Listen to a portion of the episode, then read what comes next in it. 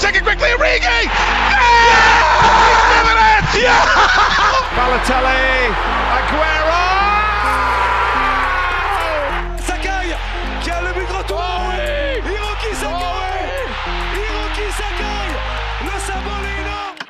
Bonjour à tous et bienvenue dans ce deuxième épisode d'À travers la passion sur PK Foot. Après avoir parlé dans un premier temps de l'Olympique de Marseille, aujourd'hui on reste dans le bleu mais on change de pays. On part au Portugal pour parler du FC Porto, club fondé en 1893. C'est l'un des trois mastodontes du championnat portugais avec Benfica et le Sporting Lisbonne. Jamais relégué, présent sur tous les podiums de saison de Liganos depuis 1977, un record mondial, 28 fois champion national, 16 fois vainqueur de la Coupe, 21 fois de la Super Coupe, deux fois vainqueur de la plus prestigieuse, de la plus prestigieuse de toute la Ligue des Champions, deux fois vainqueur de l'Europa League, dont la dernière fois en 2011, et vainqueur encore une fois par deux temps de la Coupe intercontinentale. Ça fait un beau et un très gros palmarès. Et pour parler de ce club très important, je suis avec Damien. Salut Damien. Salut Gino, salut tout le monde. Comment ça va aujourd'hui? Bah écoute, ça va, surtout quand tu me flattes en parlant de mon club, tu vois, là franchement ça va encore mieux. Ah mais quand j'ai écrit l'épisode, je m'attendais pas non plus à avoir un, un nombre de trophées aussi colossaux. Je m'attendais à ce qu'il y en ait beaucoup, puisque c'est un des trois mastodontes forcément, mais à ce qu'il y en ait autant, je m'y attendais pas. Mais voilà, aujourd'hui... euh, Ouais, voilà, c'est un peu le meilleur club du Portugal et de l'Europe. Faut, faut quand même. On, y reviendra juste après sur euh, la place, l'importance de Porto euh, au Portugal et en Europe aussi, parce que c'est quand même un sujet très intéressant. Mais avant tout ça, on est là pour parler, comme dans chaque épisode, de ta vie de supporter. On parlera ensuite du club et de l'avenir du club plus en général. Mais voilà, le premier temps est réservé toujours à ce que tu as vécu avec ce club qui t'est si particulier qui est le FC Porto. Et pour commencer, c'est la question basique, mais la question très importante qui est depuis quand tu supportes le FC Porto, en retirant évidemment le fameux depuis toujours? Alors ouais, euh, on va enlever le depuis toujours du coup. Et moi, c'est plutôt une histoire de famille en fait. Ça date de mon grand-père qui était passionné de foot et du FC Porto du coup vu que logiquement quand tu habites à Porto tu vas pas non plus supporter Benfica tu vois c'est un peu oui, comme si cohérent. toi t'es à Marseille tu vas pas tu vas pas supporter Paris tu vois et euh, du coup bah voilà ça vient de là et ça vient de dans mes souvenirs les plus lointains je crois que c'était bah, déjà à chaque fois que j'allais au Portugal le- euh, on était obligé de passer par le stade et passer devant le regarder tout ça ça c'est Mhm. C'était obligé. Mais surtout, le, mon souvenir le plus lointain, ça date de sûrement 2004, quand on a gagné l'Europa, le, non, la Ligue des Champions. La Ligue des Champions. Ouais, et c'est pour ça, je crois que c'est mon dernier, enfin mon, mon plus lointain en, en termes de souvenirs, c'est ça. Et du coup, bah voilà, après c'est parti de là. Après, il y a eu beaucoup de je supporte, je suis à fond dans le foot. Après, j'ai mes, mes, mes petits euh, moments où voilà, je regarde un peu moins. Et après, je suis encore à fond dedans. Après, je suis encore un peu moins. Enfin, ça dépend de, des moments et des événements qui, se déroulent dans ma vie, quoi. Oui, je vois, tu des périodes où tu es vraiment à fond dedans et des périodes quand même un petit peu de pause parce qu'il y a certains événements euh, qui font que tu en as, as moins envie de regarder le, football, moins envie de regarder euh, Porto. Voilà, ça peut, on peut comprendre. Je pense que beaucoup de monde en peuvent faire ça. Peut-être pas tous, mais beaucoup peuvent le faire. Mais voilà, donc ton plus lointain souvenir, ça remonte au deuxième sacre de Porto dans la, dans la compétition en 2004 avec Mourinho face à un club français, faut le rappeler, c'était face à Monaco 3-0. Une, un sacré premier souvenir quand même, c'était un beau premier souvenir, ça 3-0 face à Monaco en finale de Ligue des Champions. C'est quand même fort. Ouais, bah oui, je me rappelle, je me rappelle surtout d'avoir crié, mais je comprenais pas ce qui se passait, tu vois. Ça, c'est, j'avais, à l'époque, je crois que j'avais 3-4 ans. Je sais pas si c'était, bah, si c'était en juillet.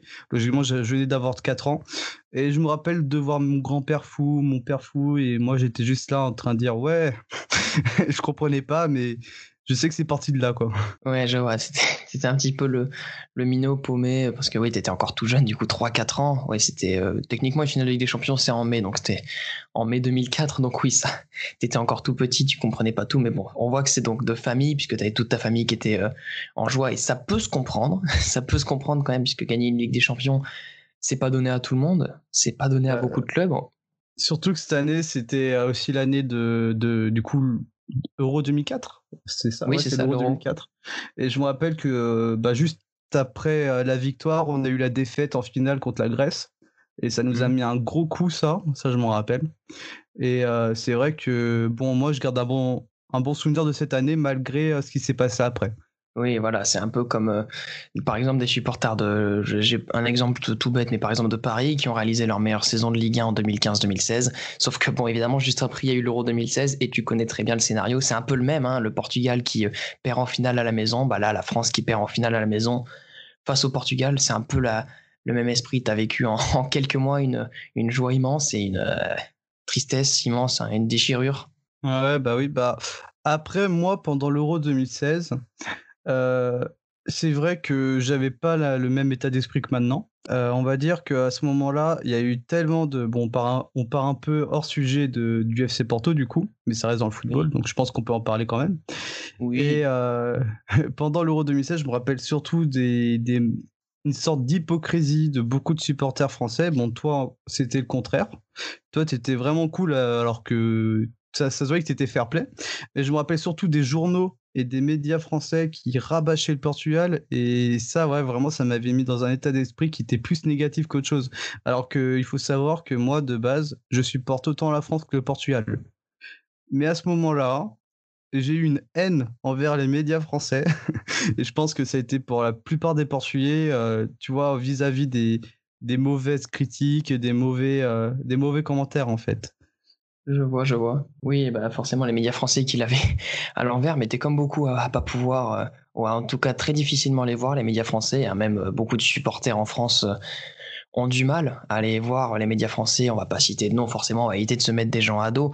Mais voilà, on peut, on peut comprendre après qu'il y a eu des critiques forcément après ce qu'a fait le Portugal, puisque si tu compares le parcours des deux équipes, il y en a un qui est plus gros que l'autre, mais au final, à la fin, il y a un vainqueur et on peut pas remettre en question le vainqueur, puisque le, j'ai envie de dire, c'est une phrase très connue, mais les vainqueurs ont toujours raison et à la fin, on retient que les vainqueurs, donc autant rester sur sur ce qui s'est passé. Tu vois, bon, c'est juste, j'ai pas envie de dire une juste revanche du Portugal parce que forcément 2004, c'était pas nous en face. Mais c'est un peu la, la même idée. Vous nous avez fait vivre ce que vous aviez vécu. Est-ce que toi, tu avais vécu quand tu étais tout petit? Ouais, mais après, euh, je pense aussi que la France, ils, nous ont bien douillé à une époque. Hein. Je pense c'était, je crois que c'était la Coupe du Monde 2006 où on s'est fait douiller par les Français. Et ouais, moi je m'en rappelle très bien de ça aussi. Bah mais encore à cette époque-là, tu vois, à cette époque-là, j'étais vraiment, euh, vraiment fan de Zidane. Vraiment, j'étais euh, pour la France, pour le Portugal. Donc à cette époque-là, je le vivais bien. Mais là, c'est vrai que l'Euro 2016, et encore maintenant, aujourd'hui, ça, depuis la Coupe du Monde 2018, où j'étais encore neutre, mais encore aujourd'hui, ça va. Je trouve que j'ai gagné une meilleure état, état d'esprit, mais c'est surtout la mentalité des gens qui font que, qui te poussent à, à bout, tu vois, à, à détester quelque chose que tu devrais même pas détester, tu vois ce que je veux dire? Oui, je vois. Bon bah ok, je vois parfaitement ce que tu veux, ce que tu veux dire par là, mais voilà, il y a eu beaucoup de choses qui ont été dites après euh, ces, fameuses finales, parce que même après euh, toutes les finales qui touchent Porto et même le Portugal, il y a eu beaucoup de choses qui ont été dites, mais beaucoup plus sur celle-ci. Mais voilà, revenons un petit peu quand même sur euh, sur Porto, parce qu'on a encore beaucoup de choses à dire. On aura peut-être un peu le temps de parler du Portugal encore après, quand on parlera plus en détail de Porto, le club et de l'avenir. Mais du coup, même si tu me l'as dit juste avant que j'enregistre, t'es pas allé si souvent que ça à l'Estadio des Dragao. T'as même vu, euh, tu me l'as dit juste avant, aucun match réellement, puisque tu y vas tout le temps euh, hors saison. Tu n'as vu aucun match. tu n'as vu aucun match du FC Porto, mais t'es souvent allé devant le stade. Tu y allais à peu près hein, combien de fois devant? Bah, en fait, ce qui est marrant, c'est que du coup, euh, quand j'étais petit, comme je t'ai dit, je passais souvent devant le stade, on s'arrêtait. Alors, j'étais voir un match, mais c'était pas de football, c'était de hockey. Alors, tu vois, c'était pas ah oui, d'accord. Euh, en fait, à chaque fois que j'y vais, bah, c'est pendant euh, l'été, quand je vais au Portugal. Et du mmh coup, bah, forcément, l'été, il n'y a pas de match, ou il y a des matchs amicaux. Et du coup, ça s'est fait très rarement que j'y aille en saison. Et quand j'y suis allé une seule fois où il y avait un match, euh, bah, je devais aller voir un match. En fin de compte, j'ai pas pu y aller. Et on a regardé ça dans un, dans un café, un, bar, avec plein d'autres supporters du FC Porto. Et je pense que c'était c'était bonne ambiance. Alors, le nombre de fois que je suis allé euh, donc, au stade, à vrai dire, je pense c'est une fois par an. Et du coup, c'est depuis que, j'ai, bah, depuis que je, suis, je suis tout petit. Donc, euh, je pense, on va dire, euh, en gros, là, j'ai 20 ans. Mais on va dire que 16 ans par là, enfin, j'y suis allé 16 fois au Portugal, on va dire. Du coup, bah, je pense que j'ai dû aller au stade 16 fois. J'ai été visiter le musée que deux fois. Et euh, j'ai visité euh, le stade, j'ai suis allé voir un seul match, c'était euh, de hockey. Du coup, bah, en termes de football, j'ai jamais eu l'occasion d'y aller. et de toute façon, je compte, je compte passer le cap très rapidement, je pense. Dès que je peux. Oui, et c'est vrai qu'il faut le rappeler aussi, Porto, c'est un des rares clubs euh, en Europe, parce qu'il n'y en a pas tant que ça non plus qui ont un musée. Et j'imagine que c'était quand même quelque chose d'imposant. Ça t'a fait quoi quand tu étais dedans? Alors, ce qui est marrant, c'est que euh, tu retrouves tout, on va dire, euh, bah, du coup, toute l'histoire du, du, FC Porto, tu vois les anciennes coupes. Et vraiment, c'est une ambiance qui, qui est marquante, tu vois. Tu, tu ressens toute la vie du, du club à travers, euh, à travers le musée. Enfin, c'est le, c'est le principe même du musée, en fait. Mais euh, c'est vrai que tu as une émotion et une façon de voir les choses qui, qui est émouvant, en fait. Oui, c'est vrai. Tu, bah, tu revois toutes les images, tu revois tout ce qui s'est passé, toute la gloire du club, puisque Porto a eu est toujours quand même un gros club, mais a eu beaucoup, beaucoup d'heures de, d'heures de gloire, puisqu'il y a déjà quatre trophées européens. Donc ça, ça montre déjà quatre moments euh, forts de l'histoire du club. Mais oui, tu revis euh, tout, ce que, tu as pu euh, voir et même entendre il y a très longtemps sur le FCP. Donc je comprends quand même que ce soit un lieu avec beaucoup d'émotions pour toi. Mais du coup, même sans être réellement à Porto, tu peux vivre beaucoup d'émotions en regardant des matchs à la télé. Et vu que tu n'as vécu euh, aucun match au stade, tu as vécu forcément tous les autres devant ta, télé.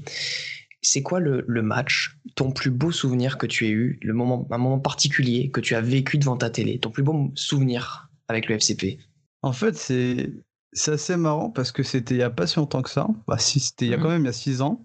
Il y avait un match, c'était euh, Porto contre. Euh, bah, pour moi, c'était il n'y a pas si longtemps, tu vois. oui, je vois. Je vois. c'était un match de, de, Ligue des Champions. On était en mmh quart de finale contre Bayern Munich. Et euh, du coup, il y avait ah. l'aller et puis le retour. Ouais, je vois ce match. Je vois duquel tu parles. On avait l'aller. Euh, donc c'était euh, dans le stade. Alors je sais plus si c'était au stade de Porto. Non, c'était au stade de, de, Munich, au stade de du Bayern. Et euh, oui. Voilà. Et du coup, bah, on commence. Il y a tout le monde qui dit bon, le Bayern, ils vont écraser le, FC Porto, ça c'est une certitude. on va, on va mettre aucun but et tout. Et donc là, il y a un mec, un sacré gars que je suis fan de lui depuis tout petit. Bah, c'est Quaresma. Et il arrive et normalement, il devait même pas être titulaire à ce match. Ils l'ont mis titulaire. Il arrive, il a calé donc un penalty, je crois, directement euh, dès l'entrée. Et du coup, tu n'as pas pu vivre réellement d'émotion dans le stade puisque tu as vu euh, zéro match, malheureusement pour toi, mais tu as vécu beaucoup d'émotions derrière ta télé puisque tu as vu tous les autres matchs par conséquent derrière ta télé. Est-ce qu'il y a un match particulier? Est-ce qu'il y a un match où tu as eu un moment de bonheur que tu n'as j'ai envie de dire jamais revu. C'est quoi ton plus beau souvenir d'un match du FC Porto devant ta télé? Alors moi, ce qui est, ce qui est marrant, c'est que j'ai vécu un match, c'était il y a, il y a six ans, en 2014. Et euh, c'était pendant la Ligue des Champions. Donc c'était même pas une finale, tu vois, parce que j'aurais pu dire la finale de 2011 euh, en Europa League ou euh, bah, la Ligue des Champions en 2004 par exemple. Mais c'était un match de quart de finale en aller, donc ça s'est passé au stade du Bayern à Munich. Et euh, mmh donc, euh, il y avait un, joueur qui devait même pas être titulaire ce match. Je pense que tu sais de qui je parle. Oui, de Ricardo Quaresma. voilà, il est rentré. Euh, quatrième minute, je me rappelle qu'il a mis un penalty. Et peu de temps après, bah, il a dribblé Neuer et voilà, il a mis son deuxième but, il a mis un doublé. Alors Quaresma, il faut savoir que pour moi, c'est c'est le GOAT en, termes de joueur, tu vois, même si c'est loin d'être le GOAT. Mais euh, vraiment, je, depuis tout petit, je, tout, tout ce qu'il fait, à chaque fois qu'il y avait un match et qu'il y avait courage match, j'avais tout le temps les étoiles dans les yeux et je l'admirais vraiment. Et du coup, bah ouais, pour moi, c'était euh, ce match. Bon, on va pas parler du match retour. Vaut mieux pas. J'en ai pas, ai pas trop de souvenirs de ce match retour. J'imagine que ça a mal tourné pour Porto. Bah écoute, comment dire qu'on a gagné 3-1 à l'aller et retour 6-1. ah, oui, bon, ça, ça fait. tu vois, je m'attendais pas, je m'attendais pas à un tel score en fait. Je m'attendais à ce qu'il y ait un score à la limite serré, genre limite qui vous battent 2-0 et forcément ça saute au, but, euh, au but au niveau des buts à l'extérieur, mais d'accord, je m'attendais pas à ce qu'il y ait une aussi euh, grosse rose, parce que j'allais dire en plus c'est les grosses années du, euh, du Bayern, j'avais pas tant de souvenirs que ça de ce match-ci, je confondais avec un autre. J'allais dire c'est les grosses années du Bayern, même si le Bayern ça a toujours été une grosse équipe, c'était quand même des années où ils étaient très forts et j'avais beaucoup, beaucoup de mal à les imaginer sortir sans faire d'offense à Porto, j'avais du mal à les imaginer sortir face à Porto. Bah, ce qui est marrant, c'est que tout le monde le disait. Tout le monde disait, ouais, euh, le Porto, ils vont perdre, surtout euh, à domicile, chez les Bayern, dans, au Mhm. Bayern Munich. Et, euh, et du coup, bah, en fin de compte, euh, non, ça s'est super bien passé. Et euh, c'est juste au match retour où ça a piqué, on s'est pris un 6-1. Et ouais, là, par contre, euh, vaut mieux pas en parler. Vaut mieux pas en parler parce que ça pique. Bon, Parce bah, que- écoute. je pense que ça m'a même fait plus mal ce match que euh, le match de Coupe du Monde Portugal-Allemagne en 2014. J'ai beaucoup plus souffert, avec ce match-là parce que franchement, je voyais vraiment Porto aller loin et je me suis dit si on pouvait gagner contre le Bayern, on pouvait gagner contre tout le monde. Bon, après le Bayern nous a, juste un peu fait fermer notre gueule, mais ça c'est qu'un détail, tu vois. C'est vrai, c'est un petit détail, mais c'est vrai que oui, je peux comprendre quand même que le retour, c'était un moment très douloureux, mais bon, le match aller quand même reste quelque chose de bah, de fort symbolique pour toi, ton plus beau souvenir donc un match du FC Porto. Mais du coup, tu m'as un peu ouvert la, tu m'as un petit peu tendu la, perche pour euh, la question qui suit, puisque c'est une question entre guillemets classique, mais que je dois poser à chaque personne que, avec qui j'ai un entretien, puisque on se doit de savoir le pour et le contre de supporter un club de foot. À l'inverse, du coup, c'est quoi le pire moment que tu aies vécu en tant que supporter du FC Porto, pas en tant que supporter euh, euh, du Portugal ou quoi que ce soit, en tant que supporter du FCP. Ouais, c'est exactement ce que je viens de te dire. C'était le match retour. C'est vraiment lui. c'est vraiment ce match-là Ouais. ton pire souvenir. Ah, franchement, je crois que c'est celui qui m'a le fait, qui m'a plus détruit. Après, euh, ah oui, j'ai reçu beaucoup de, enfin, j'ai re- j'ai ressenti beaucoup de dégoût juste après Mhm. ce match parce que je me suis dit, franchement, on avait toutes les cartes en main pour pouvoir gagner. On avait juste à tenir 90 minutes sans se prendre trois buts. C'est c'est ça, c'est trois buts et ça suffisait pour qu'on gagne. Et non, bah, voilà quoi. Euh, pour moi, c'était euh, c'était ouais, les deux matchs suivants, c'est la meilleure et le pire. Et, et j'ai Oh. beau, beau réfléchir, mais en Mhm. termes de match euh, de, du FC Porto, à part ça, bah, j'ai les matchs contre Braga à chaque fois en Coupe du Portugal où, euh, où euh, on pense quand même que on va gagner une coupe cette année. En fin de compte, euh, on perd. Mhm. Et ouais. Après, c'est surtout des, des matchs qui. se- Enfin, ce qui fait le plus mal, c'est pas les matchs en eux-mêmes. C'est euh, la fin de saison où tu es à deux doigts de gagner la, la saison et que euh, tu perds bêtement à cause d'un match où tu. que sais, un, un match bête euh, que. Ouais, un match nul que tu fais, que perdre avais des- en main. Voilà, et t'as juste deux matchs, euh, à deux matchs près, t'avais la coupe, et en fin de compte, c'est ça qui est, plus, qui est le plus dégoûtant pour un supporter, je pense. Oui, c'est ça, parce qu'au Portugal, très souvent, faut le dire, hein, j'ai regardé les classements en, travaillant cette émission, très souvent, les, champions, ce- ça se joue à, à quasiment rien, ça se joue à parfois, même des fois à un point, des fois deux, trois points, à une, victoire, quoi, en gros, à un match où tu peux concéder un but qui te coûte le match euh, nul.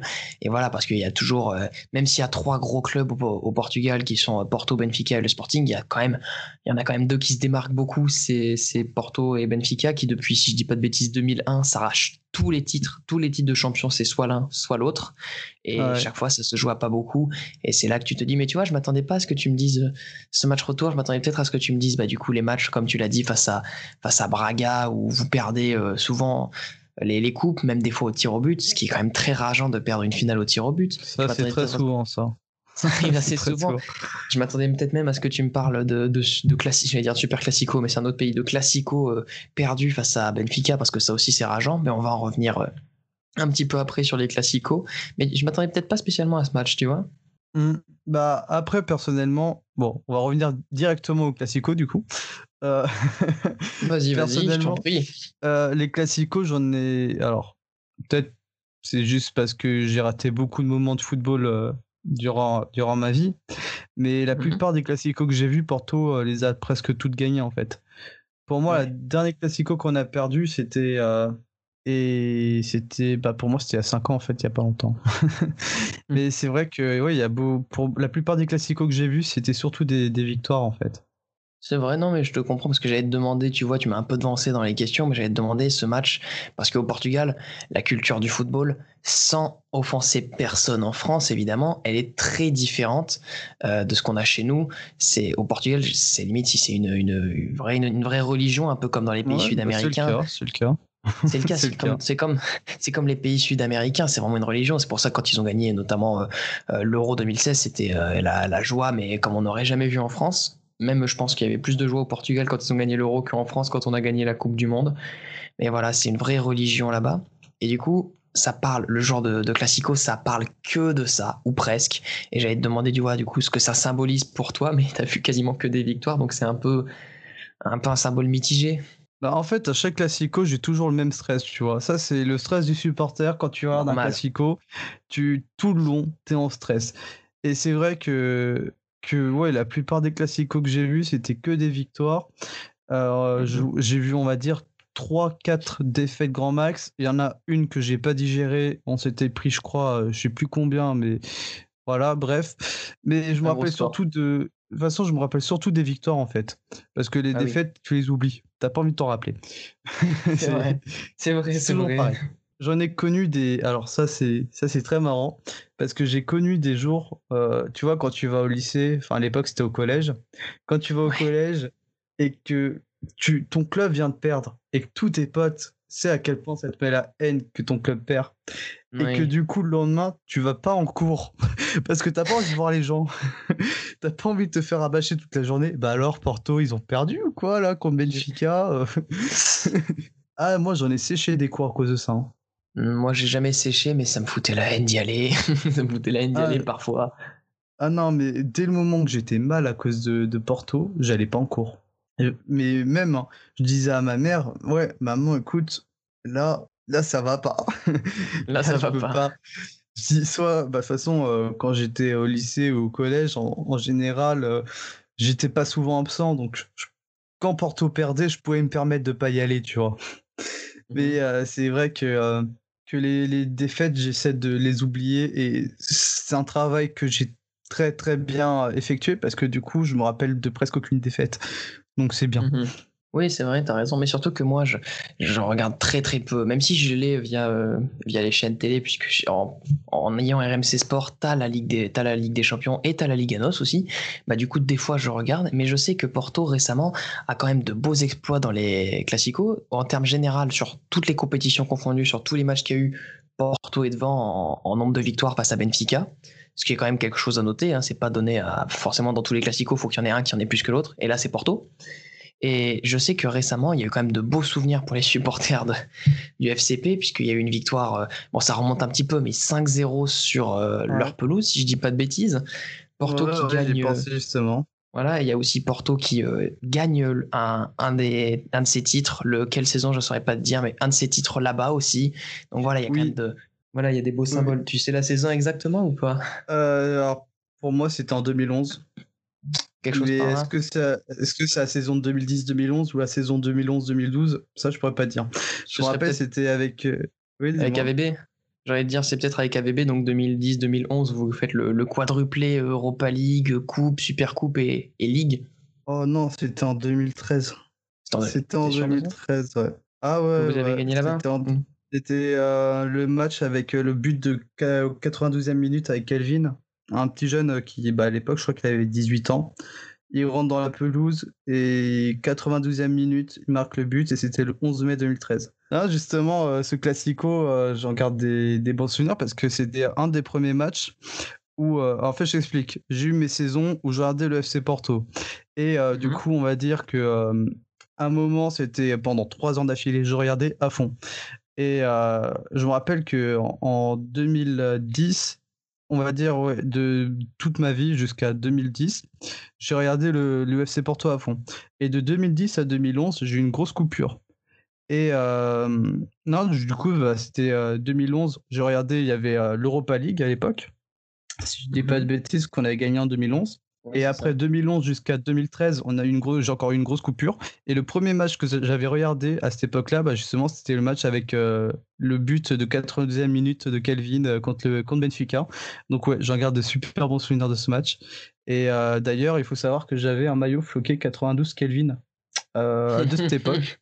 Mais je sais pas où ce qu'il est passé. Mais bon. C'est pas mal, c'est un peu comme les supporters du, du, Barça qui après la remontada avaient floqué remontada 61.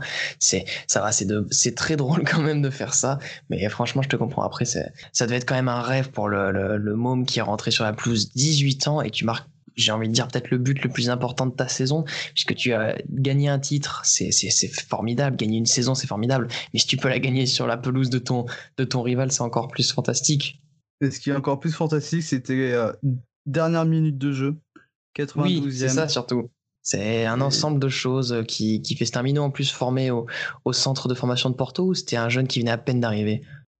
Alors, Kelvin, euh, pour moi, bah, il a été formé là-bas.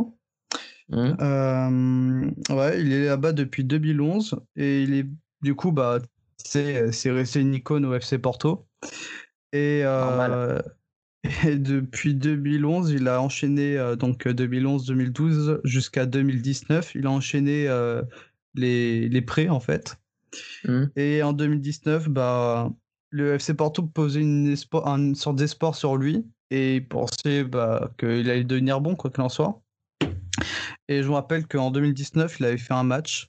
Et je crois que c'était son dernier match parce qu'après, euh, il a quitté le club. Oui, on peut le comprendre si jamais il faisait qu'enchaîner les prêts, mais voilà, ça restera quand même une icône qui a marqué le but, qui, a, permet à Porto de, bah, chambrer Benfica, j'ai limite envie de dire à vie, puisque je sais pas si c'est très souvent arrivé dans l'autre sens que Porto gagne, euh, que Benfica gagne un titre à Porto. Je j'ai pas trouvé euh, ça. Je sais pas si c'est déjà arrivé. Peut-être que c'est tout simplement jamais arrivé. Mais voilà, c'est. ça, a pu, ça pu être arrivé il y a quelques temps, sûrement euh, avant, ah, bien avant ça. Mais oui, je me rappelle que c'était euh, c'était même pas un match, tu sais, un match de finale ou quoi. En fait, mmh c'était c'était l'avant-dernière journée du championnat dans mes souvenirs. Je sais qu'après on avait encore un match et euh, on devait, euh, donc euh, en gros, c'était celui qui gagne à 3 points. forcément, ça se jouait entre Porto et Benfica à cette époque-là. Et celui qui gagne, bah, il remporte les 3 points, il fait la différence. Celui qui, si on fait match nul, bah, 0, et puis ça fera la différence. Voilà. Et sinon, bah, c'était, là, c'était le match de la différence. Et je me rappelle très bien que ouais, lui, il est arrivé 92e minute, le but de la victoire et et voilà. Mais c'est vrai que Kevin, c'était vraiment un, un, petit gars, genre vraiment rempli d'espoir. On avait beaucoup d'espoir sur lui. On pensait vraiment que ça allait être euh, bah, le, le, le, futur. Euh, le futur Quaresma, tout simplement. Mmh. Et en fin de compte, euh, ouais, bah, ça s'est, pas fait malheureusement. Et là, il est parti, il est parti faire sa vie au Brésil. D'accord, bah écoute, non mais c'est vrai que tu as raison, c'est vrai que souvent les classicos c'est un peu le match qui va, va décider, souvent en fin de saison ils sont mis d'ailleurs, c'est souvent le match qui va décider un petit peu du champion, celui qui gagne soit les deux, soit l'un des deux, généralement est champion après, surtout le deuxième, mais bon ça c'est c'est général, ça arrive pas tout le temps mais généralement. Mais du coup, tu as parlé d'un autre joueur en plus de, celui qui a marqué le but à la 92e et qui vous a fait devenir champion.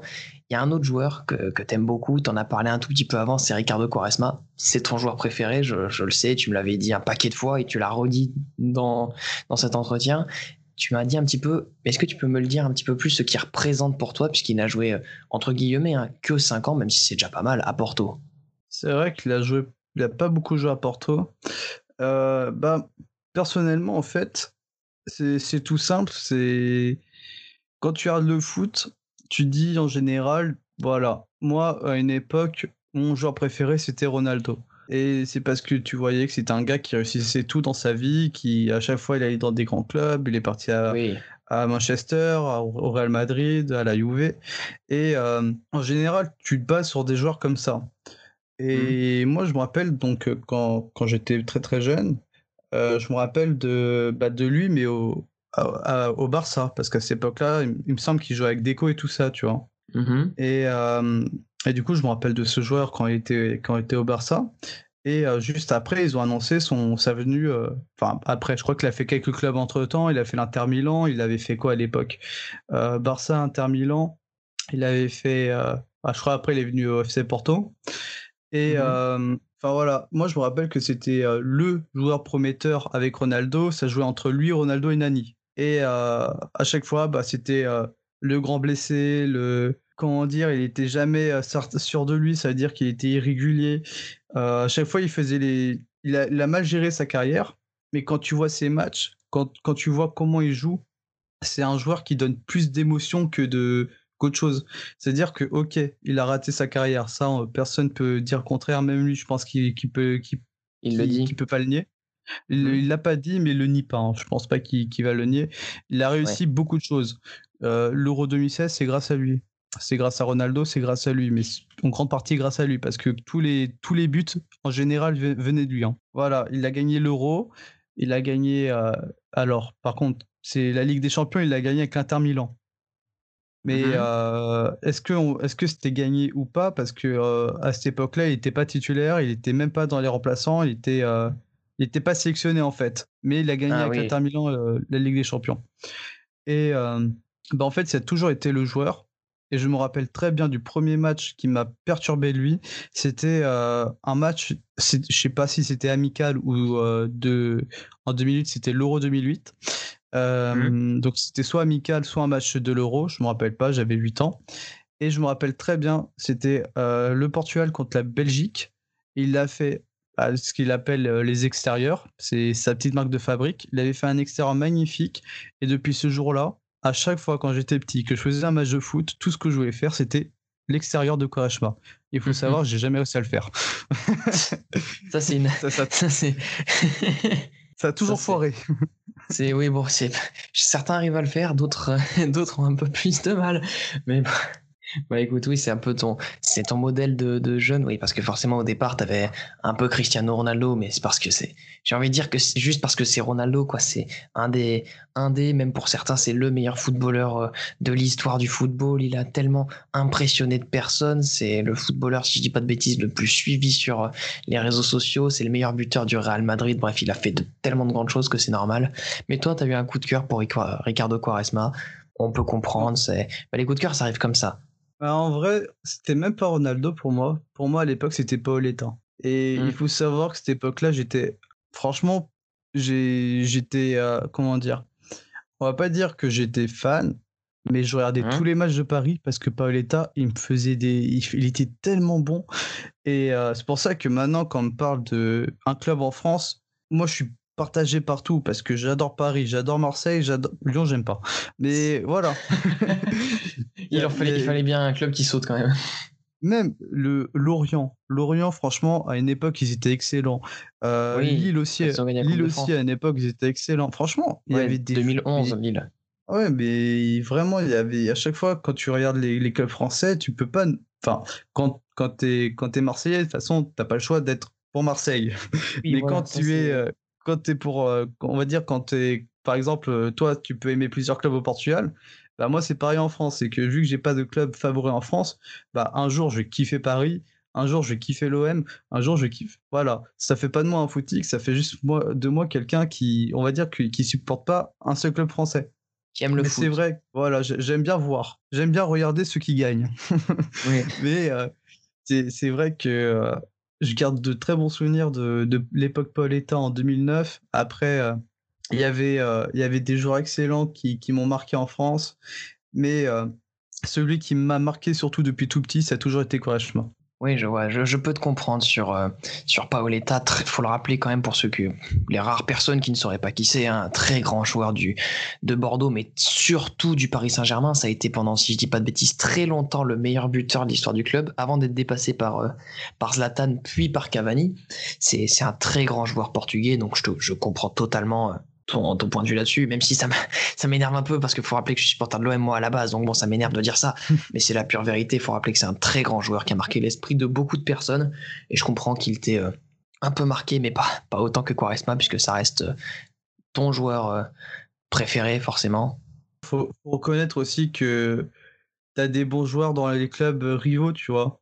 Et c'est vrai que moi, j'ai des, des des gens qui m'ont vraiment, enfin des, des, des, comment dire, des joueurs de foot qui m'ont vraiment, vraiment euh, pris quand j'étais jeune, c'est mmh. bah, déjà Pépé en défense.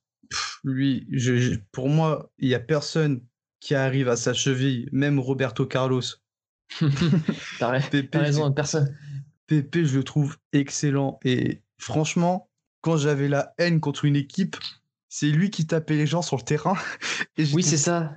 Mais c'est fantastique. J'étais tellement content de le voir faire ça quand, quand, il donnait des claques à des joueurs ou qui, tu sais, tu les hais. Bah lui, il montre qu'il les hait aussi, tu vois. Et franchement, à sa manière. Voilà, ce joueur, il, est tellement vrai que tu peux que l'adorer. Et ouais, il est venu au FC Porto, j'étais mais trop content. Il y avait Pep, il y avait qui d'autre? Il y avait euh, euh, Quaresma. Euh, en joueur vraiment que j'ai kiffé, Paoletta. Ronaldinho aussi. quel Mm. crack. Il y a- et vraiment, il y a des joueurs comme ça. Tu, tu regardes leur style de jeu, tu vois comment ils sont. Tu, tu dis, mais ouais, eux, c'est c'est- c'est ça le football en fait. C'est- C'est c'est- c'est pour ça que tu as envie de voir ça. C'est vrai que même, euh, t'as des Figo, t'as as tellement de joueurs. Déco. Déco. Mais oui, perso, moi, il y a c'était vraiment. tellement d'excellents joueurs. Franchement, moi, je suis vraiment resté bloqué dans l'ancienne école, euh, l'ancienne, l'ancien foot, parce que c'est, tu sais, quand t'es petit, tu vois ça, et quand tu grandis, tu vois les joueurs partir, tes joueurs préférés ils partent, et après tu découvres de nouveaux joueurs, et tu dis, mais C'est pas ils, pareil. ils, ils peuvent pas remplacer Deco, ils peuvent pas remplacer Pep, ils peuvent pas remplacer ces joueurs-là, ils peuvent pas remplacer bah. Figo, tu vois. Et pourtant, Ronaldo, il a très bien fait à l'époque, hein. Mais voilà, Mm. quoi, c'est. Non, j'allais dire, t'as des joueurs qui sont, t'as des joueurs, ils sont irremplaçables. T'as des joueurs, tu pourras jamais les remplacer. Un Ronaldinho, tu pourras quasiment jamais le remplacer parce que c'est, c'est une icône. C'est, c'est un joueur tellement particulier qui représentait tellement le football à lui tout seul que tu peux pas le remplacer. Par Ah, exemple, après, il y a forcément, il y a, il y a tous les joueurs que tu as cités, forcément, tu peux, le, tu peux dire pareil. Mais voilà. Et après, t'as Pep, Pep, forcément, bah, t'as dit que personne lui arrive à sa cheville. ça- je peux te comprendre. Il en cassait. Il en cassait beaucoup, par contre, des chevilles aussi. C'était Ah, bah, pour ça. ouais. C'est ça, que, il est- c'est ça que j'aime beaucoup chez ce joueur. Il était excellent, Pep. Vraiment, enfin, il est encore excellent. Quand il joue au FC Porto, il- c'est ah, c'est ça aussi. Il y a des joueurs maintenant. euh, Ce qui, est- ce qui est dommage avec le FC Porto, alors je sais pas si tu vas me poser la question après, mais voilà, il y a quelque chose qui vraiment qui me, qui me déçoit beaucoup du club et c'est en partie parce qu'il faut savoir qu'aujourd'hui je, je, je me, je me suis un peu éloigné du club et je vais m'y remettre la, la saison prochaine bien évidemment. Et en fait, à chaque fois que tu t'attaches à ces joueurs, à chaque fois que tu as des grands, grands joueurs, par exemple Jackson Martinez à l'époque, euh, Mhm. Felipe, enfin, on a des joueurs excellents, Alexandro qui est parti au Real Madrid, euh, Danilo. Enfin voilà, à chaque fois qu'on a des gros piliers du OFC Porto, le club, ils se sentent obligés de les vendre tout le temps. Mm. Et c'est pour ça qu'on n'a on n'a jamais réussi à aller plus loin. Parce qu'à chaque fois qu'on avait des gros joueurs, ils partaient. Hulk, il est parti. Euh, Danilo, Danilo euh, qui est parti au Real Madrid. Voilà, il y a tellement de joueurs. Il y a. hum, Ah, j'ai oublié son nom. Euh, James Rodriguez, là. Il était Ah oui, excellent, lui aussi. euh. Oui, Rames, il était excellent. L'a laissé partir. Enfin, voilà, il y a plein de joueurs comme ça qui sont partis, malheureusement. Et, et c'était c'était vraiment des piliers, en fait. Ouais, je vois, je vois. C'est un peu un club qui fait du, un peu du trading, comme peut le faire notamment en France actuellement, pour que ça parle à beaucoup de monde, comme peut le faire Lille, que quand ils ont, depuis le début du nouveau projet, le projet Lopez, depuis qu'ils ont, bah, à chaque fois qu'ils ont un gros joueur, ils le vendent parce que ça fait rentrer euh, de l'argent, ils en prennent un nouveau, ils le, ils le développent, et si jamais il est très bon, ils le vendent une certaine somme. Mais en plus, c'est là qu'on voit qu'à travers les joueurs que tu as dit, Porto a eu quand même de, sacrés joueurs. À une période, il y a eu Rames, il y a eu Hulk, comme tu l'as dit. Voilà, Porto, c'est pas un club anodin, puisqu'on va revenir un poil dessus juste après c'est quand même euh, c'est quand même quelque chose. Ils ont, t'as connu, euh, ton club a connu énormément de grands joueurs.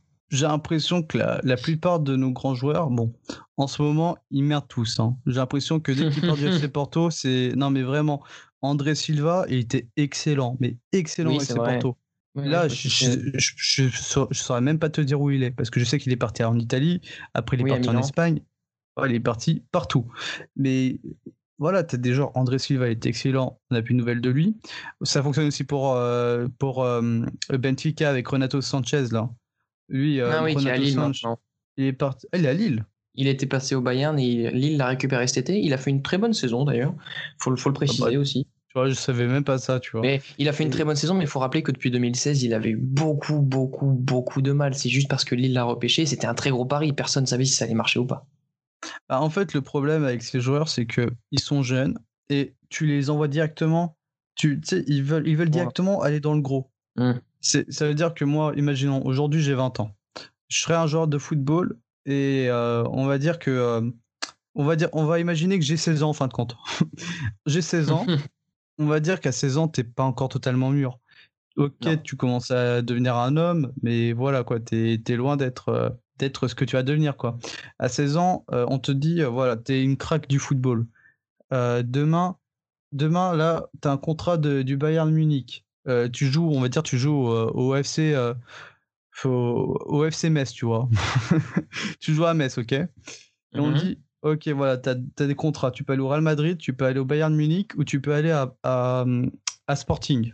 Et voilà, donc tu as le choix entre jouer à Sporting parce que tu vas être titulaire, ou aller au Real Madrid et au Bayern Munich, mais tu n'es pas sûr d'avoir ta place de titulaire. Les gens, ils vont se dire, ah, je vais aller au Real Madrid, je vais aller au Bayern Munich, tu vois. Et c'est ça le problème, c'est que ils sont jeunes, ils veulent viser gros directement, et après, tu vois, ça fait des Renato Sanch, des, des Ruben Neves, tu vois. Euh, mmh. Ruben Neves, c'était pareil. Lui, il était excellent au FC Porto. Bon, maintenant, il est encore excellent. Euh, il est parti euh, dans un. Je, ne sais plus le nom, mais c'est le club des loups là, en Angleterre. Les Wolves Oui, Wolverhampton. Ouais. ouais, voilà, exact. C'est que j'ai vraiment un accent anglais de merde, du coup, j'ai pas envie de le dire. Et... il est parti là-bas et Bon, il fait, ils font des choses excellentes là-bas. Ils ont relancé une, un club, euh, enfin, ils ont lancé un club et vraiment, ça fonctionne du mmh. feu, tu vois. Mais c'est dommage parce que c'est des joueurs avec beaucoup de potentiel et à vouloir viser gros, bah, on voit pas leur potentiel et en fin de compte, euh, ça stagne et même ça, pour Renato Sanch, tu vois, ça, ça, c'est. Voilà, exactement. Et euh, tu as des joueurs comme ça, as, bah, malheureusement, ça passe pas comme Koreshma, tu vois. Lui, il a fait, il est parti de Sporting alors, je sais plus mmh du tout, je sais plus trop le, tracé qu'il a fait. Euh, je crois qu'il a fait Sporting Barcelone. Et euh, de Barcelone, Barcelone, je crois qu'il est parti entre temps en Turquie. Je saurais pas trop te bah, dire son parcours. Au Besiktas. J'ai vérifié parce que je sais. Oui, voilà. Il Donc, il, a fait Sporting Barcelone et il a fait Porto de 2004 à 2008. Mmh Ces quatre premières saisons.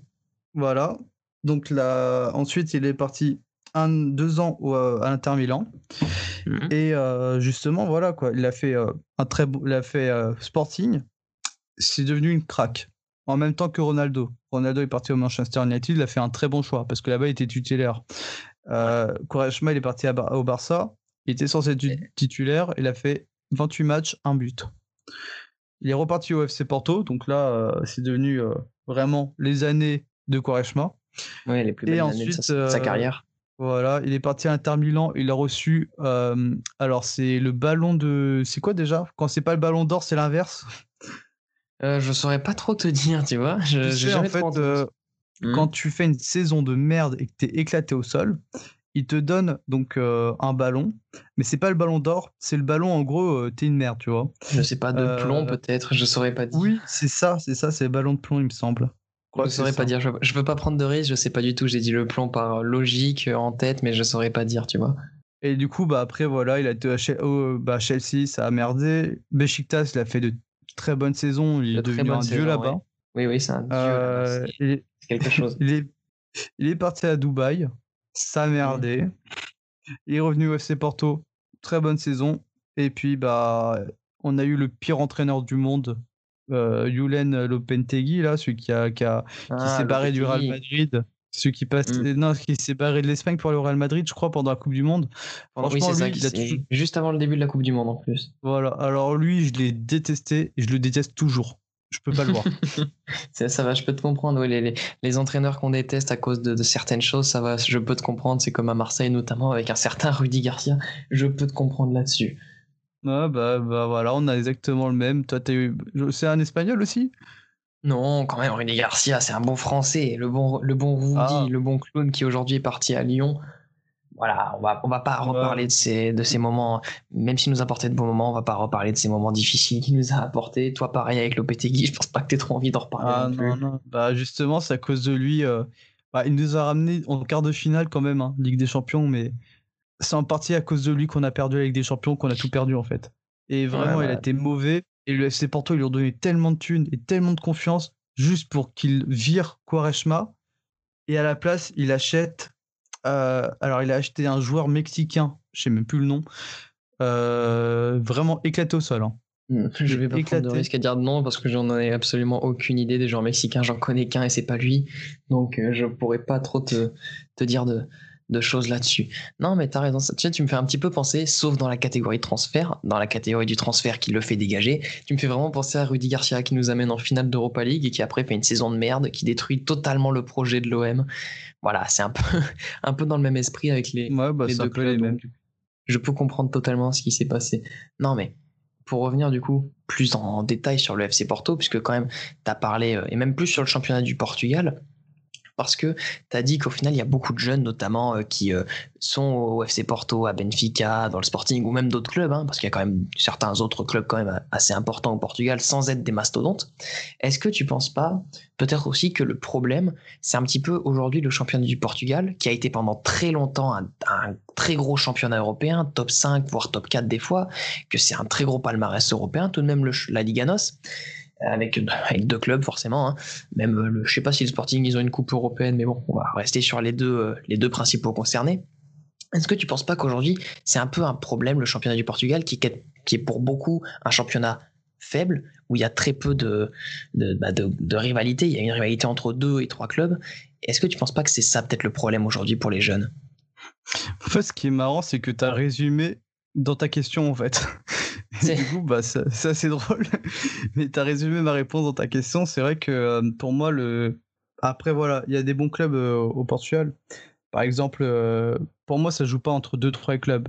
Parce que voilà, tu as aussi as Benfica, tu as Porto, tu as Sporting, mais il faut pas oublier que tu as Braga, tu as Vitoria Guimarães, tu vois, tu as Rio Ave, tu as Boavista aussi, tu vois, Maritime et tout. Il y a beaucoup de bons clubs là-bas qui, qui, font la différence, qui, qui voilà qui, qui sait euh, mettre les points sur les i mais c'est vrai que sont des clubs importants. Voilà mais c'est vrai que on a quand même un, championnat assez euh, assez triste et euh, assez faible comparé à ce qu'on peut avoir dans par exemple en Angleterre où vraiment c'est que des gros champions des gros clubs.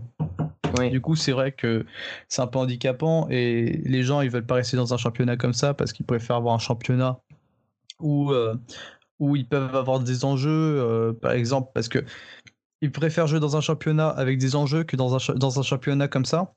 Parce mmh. que, euh, comment dire, euh, c'est les seules choses qu'ils peuvent gagner, c'est en gros, en gros titre, c'est la Ligue des Champions. Mais si, mmh. mais pour avoir la Ligue des Champions, bah faut rester dans un gros championnat pour avoir plus de visibilité. Enfin, je sais pas comment dire. Oui, plus que ce euh, soit que ce soit entre guillemets pour notamment la Ligue des Champions entre grosses guillemets plus simple à gagner que si tu es dans un gros club que si tu es par exemple à Porto ou à Benfica. Ça je, on va dire, totalement. On va dire que les gens préfèrent jouer dans des clubs où il y a du spectacle et que tu sais que là euh, il y a beaucoup d'enjeux dans des dans, dans des euh, championnats par exemple italien, français, enfin français un peu moins mais bon espagnol ou Angleterre en anglais. Mmh. Mais c'est vrai que c'est vrai que les joueurs ils préfèrent large enfin ça c'est c'est une vérité quoi. Les, les joueurs préfèrent aller dans des gros clubs Real Madrid etc que d'aller au Portugal parce qu'ils ont ils, ils, ont beaucoup plus d'enjeux en fait oui, c'est ça, c'est surtout bah, aujourd'hui sur la scène euh, médiatique, que ce soit dans les médias, à la télé, sur les réseaux sociaux, un peu partout, dans la presse, à la radio, un peu partout, on entend beaucoup plus parler du Big euh, Four et même du Big Five, puisqu'on inclut un peu plus la France, puisque bah, forcément on est en France, donc on entend beaucoup parler de la France. Je sais pas trop si comment c'est à l'étranger, mais on va inclure le Big Five. Aujourd'hui, si je dis pas de bêtises, le championnat portugais c'est le septième en classement UEFA, donc ce qui est quand même pas dégueu. Hein. Mais aujourd'hui, au niveau populaire, il y a d'autres championnats largement au-dessus du Portugal et ça peut totalement se comprendre qu'un jeune, au lieu de vouloir aller à Porto ou Benfica, où il va pouvoir euh, se développer sur la scène notamment nationale, il va préférer peut-être aller dans un autre gros club en Angleterre ou dans un autre club du Big Four pour, quitte à moins jouer, se développer, mais avec de très grands joueurs. Et on peut les comprendre quand même. Aujourd'hui, c'est une triste vérité. Le championnat du Portugal n'attire plus tellement, puisque ça, ça ressemble beaucoup, je fais souvent la comparaison, au championnat d'Écosse, où tu as réellement deux, même deux réellement champions qui le sont quasiment toutes les années. En Écosse, c'est Celtic Rangers. Au Portugal, c'est Porto Benfica, puisque depuis 2001, c'est tout le temps eux il n'y a pas trop de suspense. Si tu vas dans un autre club, tu te dis, bah, tu vas pas finir champion, mais tu vas peut-être pouvoir jouer l'Europa League. Alors que dans un autre club, notamment en Angleterre, où c'est quasiment tout le temps un champion différent, bah, tu te dis, il y a quelque chose à jouer. Ah voilà, t'as résumé ce que j'ai dit. non, mais c'est ça. C'est un petit peu ce que, ce que je pense et ce que je pense beaucoup de personnes euh, disent et pensent parce qu'aujourd'hui, malheureusement, voilà, le championnat du Portugal, c'est plus que ça a été à une période. À une période, c'était peut-être plus intéressant, même s'il y a toujours eu les, les trois grosses forces établies. Aujourd'hui, tu préféreras aller dans un club en Allemagne, en Angleterre, en France même, pour certains, vu qu'il y a des gros clubs qui, il y a des clubs qui se développent énormément, notamment un à la capitale. Mais voilà, il y a beaucoup de choses qui, qui font que le championnat du Portugal est en perte de vitesse. Et s'ils veulent pas être complètement décrochés comme peut l'être l'Écosse actuellement, qui sont 20e au classement UEFA, va peut-être falloir que quelque chose se passe. On verra bien dans les prochaines années. Voilà. T'as encore très bien résumé ce que j'ai dit. non, voilà. Mais du coup, pour revenir un peu aussi, bah, du coup, sur le championnat portugais, comme je le dis depuis le début, il y a vraiment deux mastodontes. Et ça, on peut pas dire l'inverse. Même s'il y a le Sporting, il y a deux mastodontes, c'est Porto et Benfica qui se, et qui se tapent dessus depuis des années, des années, des années. Et il y a une question qui, qui, divise parce que dans beaucoup de pays, tu as une réponse qui est quasiment formelle. En Allemagne, si tu poses la question de qui est le plus grand club, on te répondra toujours le Bayern Munich. En étant objectif, on te répondra toujours le Bayern Munich. En Italie, on te répondra très souvent, très souvent l'Inter, la Juve, l'AC Milan. En France, Paris, Saint-Etienne, Lyon, Marseille, etc. En Angleterre, Manchester United ou Liverpool, ça alterne au Portugal, c'est ça se tire un peu dessus parce que les deux clubs ont un point euh, fort. Je vais te les dire après, mais pour toi, même si je me doute un peu de la réponse, c'est qui le plus gros club du Portugal? Bah pour moi, le plus gros club du Portugal. Faut que je sois objectif ou faut que je sois pas objectif? En essayant, en essayant d'être le plus objectif possible, même si c'est dur vu que tu es supporter de Porto. Ok, bon, vu que je suis objectif, je dirais Porto. Et sans être objectif, je dirais aussi Porto. Hmm. Parce que de toute façon, euh, voilà quoi. Enfin, euh, va dire à un Marseillais, c'est quoi le plus grand club du de France euh, Bah, il va te dire Marseille, même si on sait tous que c'est Paris. Oula. ça pourrait être le sujet. Ça pourrait être un sujet dans un prochain podcast. Pourquoi pas ça Parce qu'il y a beaucoup de choses à dire. Je rigole, t'inquiète pas. J'ai pas d'avis sur les clubs français. Et c'est très compliqué. mais c'est vrai que pour moi, bah, en fait, ils ont ils ont presque le même palmarès. en termes européens, je crois que c'est même Porto qui en a un meilleur que Benfica. Bah tu vois, je l'ai l'énuméré parce que c'est ce que j'ai écrit sur euh, sur pour dire euh, j'ai quand même quelques petites choses écrites sur euh, sur un document devant moi. J'ai pas les chiffres précis, je me suis pas amusé à taper genre championnat du Portugal, Porto en attend, Benfica en attend. J'ai juste tapé les deux points forts du club qui est pour Benfica d'abord que c'est un plus gros palmarès national. C'est le club le plus titré sur la scène nationale. Ils ont plus de Liganos. Euh, après les, les coupes et compagnie, je crois qu'ils en ont plus ou ils sont pas loin derrière. Mais en tout cas, sur vraiment le Portugal, c'est Benfica qui en a le plus. Mais si tout de suite on parle sur quelque chose de plus large, c'est-à-dire l'Europe, Porto est très très très largement devant puisque Benfica c'est deux Ligues des Champions et qu'ils ont gagné il y, a, très très très longtemps, faut le dire. Et Porto, c'est deux Ligues des Champions, dont une récente en 2004 quand même, c'est pas très vieux. Deux Europa League, dont une en 2011, c'est très récent aussi, et deux euh, coupes intercontinentales, qui est l'ancêtre de la de la Coupe du Monde des clubs. Donc ça fait quand même six trophées euh, européens et même les super coupes du euh, les mêmes super coupes d'Europe. Je sais pas si Porto en a on a gagné une dans son histoire, je ne crois pas. Mais voilà, ça fait tout de même déjà Super Coupe d'Europe? Oui. Je crois que Porto, les rares où ils sont allés en finale, ça a toujours très mal fini. Ah. Non, parce que par exemple, euh, si on se base sur les, statistiques, hum. bah, en soi, euh, le, le, bah, le, FC Porto est vachement devant. Hein. Mais après, voilà, c'est sûr qu'il faut pas non plus rester sur des chiffres parce que euh, ça veut rien dire. voilà, les chiffres ne font pas tout, mais ça c'est sûr. Mais voilà, au niveau du palmarès, en tout cas, les deux ont un point fort. Porto, c'est le palmarès européen et Benfica, c'est le palmarès national. D'autant que j'ai entendu une anecdote il y a un petit moment sur Benfica, faut le dire, qui est que l'entraîneur, il y a très longtemps, qui je crois avait fait gagner euh, la dernière Ligue des Champions à Benfica avait été euh, viré ou il y avait eu quelque chose comme ça.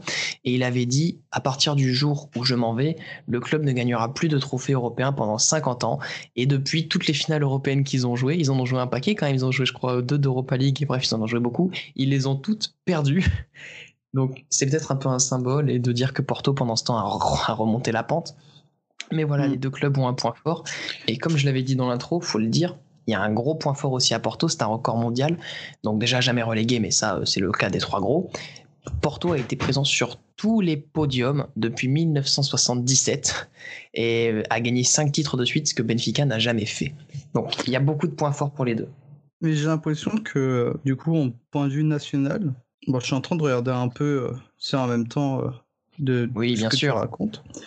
Mais euh, c'est vrai que euh, d'un côté, euh, en termes de palmarès, bah, par exemple, le FC Porto, il en a plus que Benfica sur plein de points. En fait, je, je trouve que c'est kiff-kiff. hein. Oui, voilà, c'est très. C'est un des pays, je pense, où il y a le plus matière à faire un débat. C'est un peu comme la France, tu vois. J'ai l'impression que le Portugal, c'est un peu comme même l'Écosse aussi, où ça commence à se, à se taper de, à se taper dessus, et il y en a un qui commence à bien rattraper l'autre. Voilà, même l'Italie, il y a beaucoup de choses à dire. Tu vois, c'est des pays où c'est très intéressant, je pense, de débattre, comme l'Angleterre aussi. Il y a beaucoup de points positifs pour euh, beaucoup de, de clubs. Il y a vraiment un seul championnat, même deux. Je pense qu'il y a deux championnats réellement où il y a un club qui se distingue à chaque fois. C'est l'Allemagne avec le Bayern et c'est l'Espagne. Je sais que je vais peut-être me mettre beaucoup de personnes à dos, mais c'est l'Espagne avec le Real Madrid. Alors que dans tous les autres championnats, il y a beaucoup de débats là-dessus. Et le Portugal est un des principaux, je pense. Tiens, regarde, par exemple, là, euh, je regarde un peu en même temps, et du coup, euh, d'un point de vue euh, statistique, le Portugal a gagné Mhm. plus euh, de championnats, du, enfin, de, on va dire, de, de coupes portugaises que, euh, que Benfica. Mhm. Par exemple, euh, en, en Première Ligue, euh, Porto, ils ont gagné 67, Benfica 57. Et championnat du Portugal, Benfica 3 et Porto 4. Du coup, ça fait un total pour Benfica de 88 et un total pour Porto de 94. Vic- Enfin, 94 euh, victoires, enfin, victoire trophée, quoi. Mhm. Donc, euh, en fait, ouais, euh, Portu- le FC Porto, même euh, d'un point de vue, euh, d'un point de vue de championnat, on va dire chose. national, même d'un point de vue national, bah, ils sont même devant Benfica. Donc, quoi qu'il en soit, je trouve que que c'est même pas, enfin, on devrait même Discutable. pas Voilà, on devrait même pas chercher à donner qui est meilleur que qui, alors qu'on sait très bien que Porto est loin devant. Voilà, tu vois, mais je, je vois, je vois. Mais après, je sais pas, peut-être tu- peut-être tu dis ça à un supporter de Benfica, je pense pas qu'il réagira de la même façon. Mais bon, après, ça, c'est la, c'est Ça, un peu aussi le but de. Ça, c'est la fierté, tu vois. Ils veulent pas, ils veulent pas dire qu'ils sont plus mauvais que nous, mais faut. Forcément. Il y a des points Aussi- qui, euh, qui touchent euh, l'un et, l'autre, forcément. Ils, voudront jamais le dire. C'est comme euh, les supporters de, Dortmund, à mon avis, ils sont un peu obligés de le dire, mais ils, ils voudront jamais dire que le Bayern est meilleur. Les supporters de Liverpool sur Man United et vice-versa ne voudront jamais le dire. C'est un peu comme ça partout. Ouais, bah oui, bah c'est comme Marseille avec Paris. Ils veulent pas dire que Paris c'est les meilleurs, tu vois. C'est comme, ouais, c'est- c'est comme Marseille et Paris. Le- maintenant que le débat commence à réellement avoir lieu, forcément, t'as l'un et l'autre qui veut pas dire que l'un est meilleur que l'autre. C'est encore une fois un sujet à débat. Pourquoi pas en parler dans de futurs podcasts de ça, de qui, quel est le plus grand club de tel pays, parce qu'à mon avis, il y a beaucoup de pays à traiter. Mais voilà. Mais du coup, S'il y a besoin, je voudrais bien donner mon avis sur ça euh, pour un Sur prochain quoi, po- sur- podcast. sur bah, les sur, prochains euh, podcasts, mais vas-y. Paris et Marseille. Bah, écoute, si jamais je refais un podcast sur euh, la quel est le plus grand club de France, pourquoi pas euh, le faire avec toi. Mais restons un petit peu plus euh, sur Tu Porto. m'invites Mais- 10 minutes et on en parlera. C'est ça, je, je ferai, je penserai à toi, t'inquiète. Mais du coup, maintenant qu'on a parlé un peu de ta vie quand même de supporter, on a parlé du club en général, donc de sa place dans le, dans le pays, donc sa place aussi un peu en, en Europe, on va parler plus de ce qui va se passer dans l'avenir, puisqu'on a parlé du, du passé, du présent. Maintenant, parlons du futur, parce que Porto, c'est un club qui est très intéressant à traiter pour les prochaines années. Déjà, dans un premier temps, parce qu'en préparant ce podcast, j'ai lu un article d'Eurosport qui était très intéressant sur euh, la crise interne qu'a créé le coronavirus, puisque ça a touché énormément de clubs, notamment en France, mais aussi au Portugal. Eh bien, au sein du FCP, ça a créé une vraie crise interne. Le club vit donc depuis des années au-dessus de ses moyens, car les résultats sportifs sont pas forcément les objectifs. Porto n'est pas toujours champion. Porto ne fait pas toujours de très bons parcours en Ligue des Champions ou en Coupe. Donc les rentrées d'argent sont pas toujours énormes.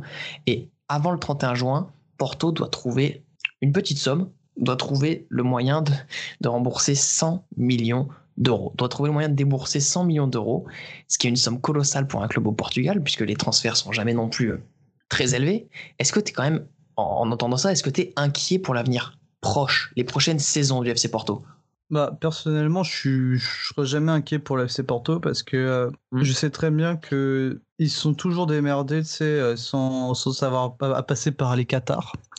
Voilà, typique Mhm. euh, à, à Paris. Mais euh, c'est vrai que Porto, ils ont toujours su euh, bah, se démerder avec leurs propres moyens.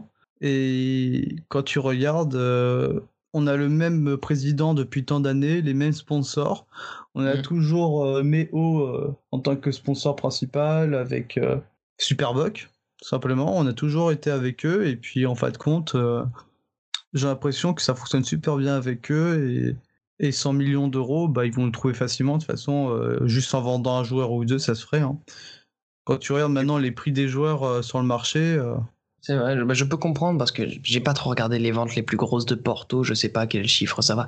Mais est-ce que tu penses qu'aujourd'hui il y a deux joueurs dans l'effectif vraiment euh, Est-ce que tu penses qu'il y a deux joueurs dans, à Porto actuellement qui peuvent permettre, deux ou trois qui peuvent permettre de rapporter ces 100 millions d'euros? Parce que ça représenterait, si c'est que deux joueurs 50 chacun ou 40-60, quelque chose comme ça.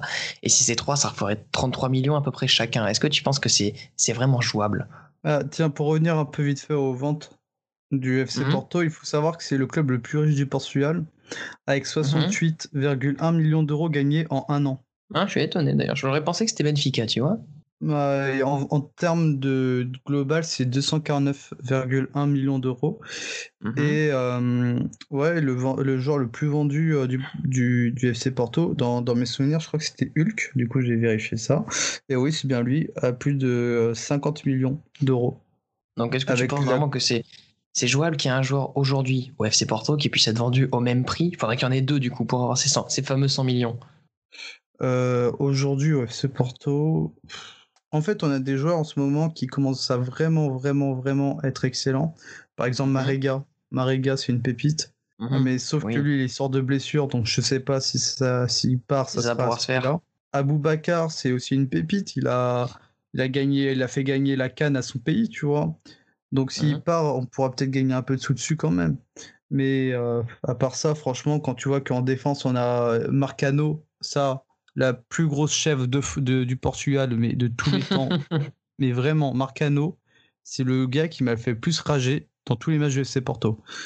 Et lui, il m'énerve, mais il m'énerve. Et quand ils l'ont ren- tu sais qu'ils l'ont, ils l'ont repris dans le dans l'effectif, alors qu'ils sont même pas capables de ramener euh, Koreshma dans l'effectif, ça m'a Mhm. tellement énervé. Ah, vraiment, à part euh, Pepe et Pe- Pep, mais ils le vendront pas. Ah si, Alex Telles, il est très très bon. Donc euh, il y a vraiment moyen que Alex et euh, bientôt Fabio Silva. Et Il y a un autre Mhm. joueur aussi, c'est une pépite en ce moment au Portugal euh, qui commence à, à être bon là, c'est Diogo Leite. Vraiment, Mhm. tu sais, c'est les pépites du futur quoi qui, qui, qui s'annoncent le plus. Mais euh, c'est vrai qu'à part ça, euh, Danilo Pereira, euh, je pense qu'il à il va, il va commencer à se faire vieux vu qu'il arrive sur ses 29 ans. Mais c'est vrai que on a plein de pépites. Et là, pour l'instant, tant mieux, parce que du coup, euh, euh, le, le, Portu- le FC Porto, ils s'en sortent bien pour, pour le coup. Mais après, faut, faut se dire que voilà, dans le futur, personnellement, je m'inquiète pas, parce que je sais que dans le passé, on a eu Imbula, alors que vraiment, c'était une chèvre à plus de 20 millions là, qui, l'ont payé. Je sais pas pourquoi ils ont fait ça. Mais euh, c'est vrai que non, personnellement, j'ai pas d'inquiétude sur ça. D'accord, d'accord, je vois. Bah oui, tu nous as cité beaucoup de joueurs. Peut-être que dans les prochaines années, on, on les verra ressortir justement. Mais j'espère pour toi que t'as pas peur comme que Porto refasse des boulettes avec ces jeunes, comme ils ont pu faire avec un certain, je pense tu me vois venir, avec un certain Joao Félix qui a été lâché par Porto avant d'aller à Benfica et avant d'exploser. J'espère pour toi que Porto euh, ne fera pas, ne refera pas cette erreur. Et je pense pas trop que tu as envie de parler de Joao Félix. Oh, mais perso, moi, je l'aime pas, lui. Bon, Non, mais jouant, jouant Félix, euh, jouant Félix, bah, c'est. Bon, faut, faut se le dire, c'est un très bon joueur, mais il n'a pas réussi à briller avec le, le FC Porto, c'est parce qu'il n'a pas été bon, c'est tout. S'il aurait donné ses moyens au FC Porto, bah, sûrement il aurait fait très- Voilà. Mais c'est sûr que Porto, ils sont très sélectifs et euh, si tu montes pas la motivation qu'il a aujourd'hui avec, euh, avec l'Atlético, tu vois, c'est sûr que ça Mhm. marchera pas. Et c'est vrai que personnellement, Jean-Félix, euh, Jean-Félix, je peux pas du tout. Lui, je, Je peux te pas. comprendre, hein, je, peux, je peux te comprendre. Il y a des joueurs que comme ça, tu eh, as du mal, je peux comprendre. Mais après, avec ce qu'il a fait à Porto, enfin, à être passé de Porto à Benfica, on peut comprendre aussi que ça a créé Après- quelque chose d'encore pire. Après, tu vois, ça, franchement, ça me dérange pas parce qu'il y a tellement de joueurs qui sont partis de Benfica pour aller à Porto que même Mhm. partir de Porto pour aller à Benfica, c'est tellement rare. C'est juste que là, euh, Benfica, ils, bah, ils ont fait Eh, la bonne fait- affaire. Mais voilà, ça fait Et- beaucoup parler parce que c'est un- une des affaires du. L'affaire, pas du siècle, mais une des très grosses bonnes affaires de, de Benfica. Euh, par exemple, là, j'ai un exemple tout simple. Il y a un Mhm. joueur qui est resté euh, 9 ans à Benfica, de 2007 à 2015. Et il a trouvé son bonheur euh, au FC Porto. il est parti euh, de 2015 à 2019 au FC Porto. Et puis il a même dit que pour lui. Porto. Voilà. Alors qu'il a fait toute sa carrière au Benfica. Et, bah, je parle bien évidemment de Maxi Pereira. Et ouais, il a, il a tellement, tellement vécu avec Benfica. Et je sais pas pourquoi.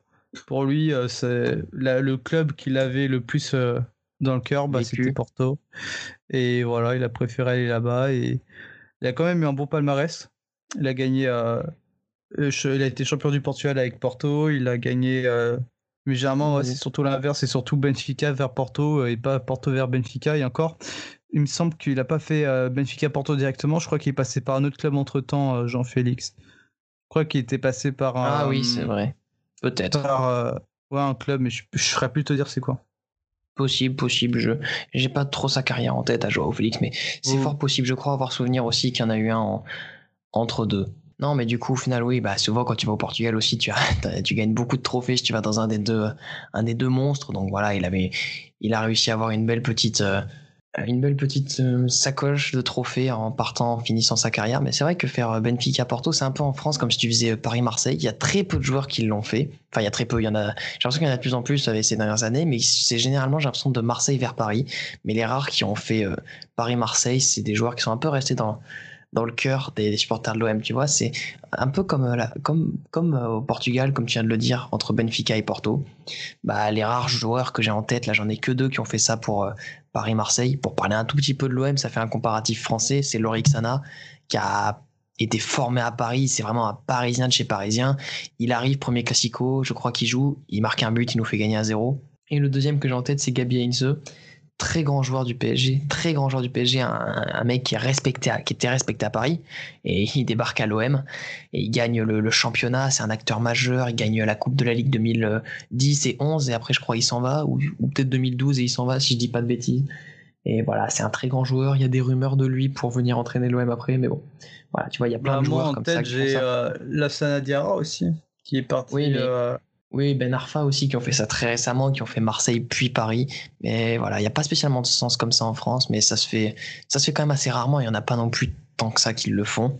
Mais bon, bref, pour parler encore un peu plus de l'avenir de Porto, puisqu'on va viser encore plus loin, on va viser en 2024, puisque Porto, c'est un des rares, entre guillemets, parce qu'il n'y en a pas tant que ça qui font comme ça, de clubs où il y a des élections présidentielles. Et en 2024, justement, il y a les prochaines élections de présidentielles de Porto, où je crois que le président actuel, qui est là depuis euh, longtemps, ne va pas se ah, représenter. Bah je, je, ne crois pas, je ne veux pas dire de bêtises, donc je vais pas trop m'aventurer là-dessus, mais bref, il y a un nom puisqu'on a parlé de l'OM, ça fait le lien tout de suite. Il y a un nom qui revient très souvent pour les élections présidentielles de 2024. C'est celui de l'actuel coach de l'OM. Peut-être que quand sortira ce podcast, il sera plus là, mais j'espère quand même pour l'OM. Mais c'est l'actuel coach de l'OM, c'est André Villas-Boas. Est-ce que tu, entre guillemets, hein, rêverais de revoir AVB, voir AVB revenir à Porto, vu qu'il a dit qu'il veut finir sa carrière d'entraîneur jeune, donc d'ici trois ans, grand maximum? Est-ce que ça te ferait rêver de le voir revenir plus de dix ans? Après le sacre euh, en 2011 en Europa League Bah après moi tu vois c'est pas l'entraîneur qui m'a fait le plus kiffer tu vois.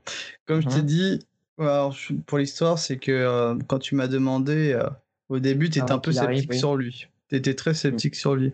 Et moi je t'ai dit mais mec t'inquiète pas de Gino. Gino ne t'inquiète pas parce que vraiment je, je moi pour moi c'est un, un, entraîneur que j'ai dans le cœur et il a fait des choses excellente au FC Porto.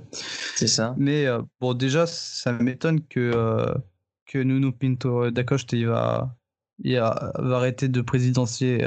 Je veux pas dire de moi, je veux pas. Je veux pas assurer ça à 100%, mais c'est que j'entends énormément le nom d'AVB revenir à Porto et ça m'étonnerait quand même que s'il y a le président actuel en face, euh, AVB se dise je vais gagner à 100%.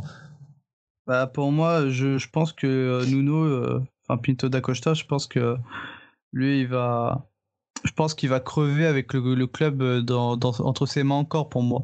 Parce qu'il est là depuis 82, euh, il est au bout de sa vie, je crois qu'il a dans les 95 ans. il est vraiment très âgé, ouais, 82 ans. Bon, bah, je le dis encore plus, tu vois. Mais euh, c'est vrai que c'est une personne, pour moi, il va mourir avec FC, le FC Porto sous, sous, sous, ses ailes, quoi. C'est celui qui a, qui a redonné de la vie à Porto, etc. Après, mmh. ouais, perso, s'il devrait y avoir logiquement un nouveau président, forcément, ce sera pas un mec qui vient de, de, de je sais pas où, je sais pas où, tu vois. Où. Voilà, pour moi, ça sera pas, ça sera pas, ça viendra pas du Qatar, ça viendra pas de, de Chine, tu vois. Et du coup, ouais, euh, je pense, je pense qu'ils vont mettre, tu sais, un, un ancien joueur, par exemple, ou un Mhm. entraîneur. Du moment que c'est quelqu'un qui aime le club, qui est passionné par le club, il y a aucun problème, tu vois. Ouais, je Mais vois. bah. c'est vrai, c'est vrai que pour revenir à ça, pour moi, le- l'entraîneur qui m'a le plus et le plus euh, mis Marqué. en, voilà, pour moi, c'est euh, José Mourinho. Bah oui, normal. Ça se comprend a- totalement. Pour moi, il n'y a pas d'autre que José. Bah après, c'est devenu un gros bâtard, tu vois. Ça, on va pas se le cacher. Que euh, je me rappelle très bien de ce qu'il a dit à Casillas et ça, que je l'ai plus mal vécu que Casillas lui-même, tu vois. Mhm. concernant, euh, je crois que c'était pendant. En fait, on avait joué contre, euh, contre le club qu'il euh, qu'il qu'il entraînait à l'époque. Alors, je crois que c'était Chelsea. Je sais plus si c'était Mhm. Chelsea ou un autre club. Et euh, du coup, bah, hum, on avait perdu contre eux. Et, ou peut-être pas. hein. Là, franchement, je me rappelle plus, ça date d'un petit moment. Et il a sorti à. Casillas. Il a dit à Casillas euh, Bon, bah, au moins, ça te permettra de gagner une Ligue des Champions, euh, une Ligue Europa, une Ligue Europa dans ta vie, tu vois. Mm. Tu sais, quand on s'est fait éliminer, en gros. Sauf que c'est ultra insultant venant d'un ancien entraîneur du FC Porto. Et ouais, depuis ce jour-là, euh, même si pour moi, c'est le best des entraîneurs depuis longtemps, et que même si en ce moment, il est en chute libre et qu'il fait de la merde, pour moi, ça reste quand même euh, le meilleur entraîneur du FC Porto. Je, peux totalement comprendre, c'est vrai, t'as raison, c'est un, bah, c'est un grand entraîneur, Mourinho, que on aime son style ou qu'on l'aime pas, c'est un très grand entraîneur, il a fait un exploit, j'ai limite envie de dire, avec Porto, puisque Porto partait pas du tout favori cette année-là, en 2004, au moment de la Ligue des Champions, il a réussi à, réitérer un petit peu l'exploit avec l'Inter de Milan, l'Inter Milan, faut pas dire le 2, l'Inter Milan en 2011, il a fait très belles choses dans sa carrière, voilà, ça reste, c'est un personnage aussi, on l'aime ou on, le déteste, j'ai tu peux pas être au juste milieu avec Mourinho. Soit tu l'adores, soit tu le détestes. Ouais, bah en fait ça dépend. Sa personnalité, tu vois, quand tu regardes son, son, sa façon de penser, sa façon de, de voir le jeu, il est excellent Mhm. en tant qu'entraîneur. Mais sa personnalité, tu vois, enfin, il y a des gens, ils, ils sont super bons sur le terrain, mais intérieurement c'est des cons, tu vois. Ouais. Par exemple, euh, Evra, tu vois. Je, vois, je vais, veux rien dire sur Patrice Evra parce que vu que je suis supporter de l'OM, vous vous doutez forcément de, ce que je pense de Patrice Evra après ce qu'il a fait à Guimarães, euh, le coup de pied à supporter, tout le tralala, voilà. Moi, j'avais pas vécu 2010 puisque je regardais pas encore le football, donc sur ce coup-là, je peux rien dire, mais par rapport à ce qu'il a fait en 2017, j'ai de quoi dire, mais je vais me taire parce que ça peut très mal finir et pour le bien de, de moi, de la pérennité un minimum de ce podcast, vaut mieux rien dire. Mais voilà, oui, donc euh, André Villas-Boas, pourquoi pas si jamais le président actuel de Porto ne, ne se représente pas, ça pourrait être euh, ça pourrait être quelque chose, mais il le dit clairement que c'est son c'est son objectif, il veut devenir président de Porto un jour et vu que les prochaines élections sont en 2024, il les vise. Ça paraît un petit peu cohérent quand même. Oui, bah oui. Bon, ça va, c'est cool. hein. Ça, ça pourrait faire de, belles choses à Porto, André Villas-Boas. euh, faut voir qu'est-ce qu'il dira encore dans quelques années, si d'ici deux ans il est toujours sur sa position et s'il va vraiment se présenter. On verra. Bon bah écoute Damien, voilà, on a parlé euh, de ta vie de supporter, on a parlé du club dans le présent, de sa place dans le pays, de sa place un peu en Europe, on a parlé du futur du club, je, je pense qu'on a tout traité, je pense que je n'ai même plus rien à, à te dire tellement on a, on a détaillé tout ce qu'on avait à, se dire sur, euh, sur ton club, c'était très intéressant, on en a appris beaucoup, je pense que tous ceux qui ont appris, qui ont appris, qui ont écouté ce podcast en ont appris beaucoup, sauf si euh, c'est déjà des supporters du FCP de base. Voilà, tu as pu nous transmettre, euh, comme je le veux dans cette émission, ta passion pour ce club, même si par moment tu fais des pauses. C'est un peu un amour contrasté, j'ai l'impression, on peut résumer comme ça, non? Bah, c'est qu'en fait, j'ai mes périodes où franchement je suis à fond et j'adore, je kiffe, tu vois, genre euh, là sur mon sur mon mur, sur euh, partout, il y a, il y a- partout dans ma chambre, c'est Porto, Mhm. Porto, Porto, tu vois ce que je veux dire? je le sais. Et peu importe que, on va dire, peu importe la- le temps, même si en ce moment je regarde plus trop les matchs, bon encore moins maintenant pendant le confinement, normal. Enfin, on est plus, on est déconfiné, mais tu m'as compris avec ce qui se passe en, en ce moment, c'est compliqué. compris. Mais euh, voilà, même si euh, j'ai eu mes, mes petits moments où Porto me saoule et que j'ai envie de, faire une saison blanche et regarder la saison d'après. Je, perso, moi, c'est ce que je fais parce que quand tu es supporter et que tu vois que tout ce qu'ils font, c'est de la merde, et pourtant tu sais très bien qu'ils peuvent faire des choses bien, ça te met mmh. un coup, euh, un coup dans le moral qui, fait que parfois, quand tu vois que ça part mal, tu fais une pause, tu te dis bon, je regarderai la saison prochaine, voir comment ça se passe. Mais euh, moi, le problème, c'est que voilà, comme j'ai dit, quand j'étais. En fait, c'est selon mes saisons, j'ai beaucoup de passion. Je suis passionné par Porto, je suis passionné par les autos, je suis passionné. Par, par plein de choses, par la radio. C'est-à-dire qu'à un moment, j'étais à fond, à une époque, j'étais à fond dans la radio. Du coup, bah, j'avais mmh mis un peu de côté ma passion pour Porto, tu vois. Et puis euh, maintenant, je suis passionné vraiment par ce qui est automobile. Du coup, bah, j'ai commencé à être à fond dans l'auto, mais je peux pas tout faire en même temps parce que c'est j'ai plusieurs passions, mais c'est une chose à la fois. Et là, mmh. pour le coup, euh, ok, parfois j'étais vraiment euh, à fond dans Porto, à fond dans la radio, parce qu'avant on était animateur radio tous les deux dans la même radio. Et eh oui. j'étais à fond dans la radio, à fond dans, dans Porto, et puis bon, auto, c'était pas à l'époque encore, c'est bien après. On va dire que c'est les, les, trois principaux passions que j'ai depuis que je suis tout petit.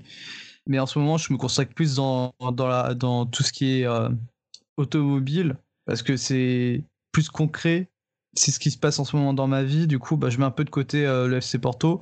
Et ça, c'est surtout, pour moi, c'est surtout ce qui se passe euh, en termes de match. On va dire que quand je vois qu'ils ont recruté Marcano, alors que c'est Marcano, je ne peux pas le voir ça te donne pas envie de regarder. Mais là, je sais qu'il y en a un, un, certain joueur qui compte revenir au FC Porto et qui attend que ça. S'il revient, tous les matchs, j'en rate aucun. Ce serait qui?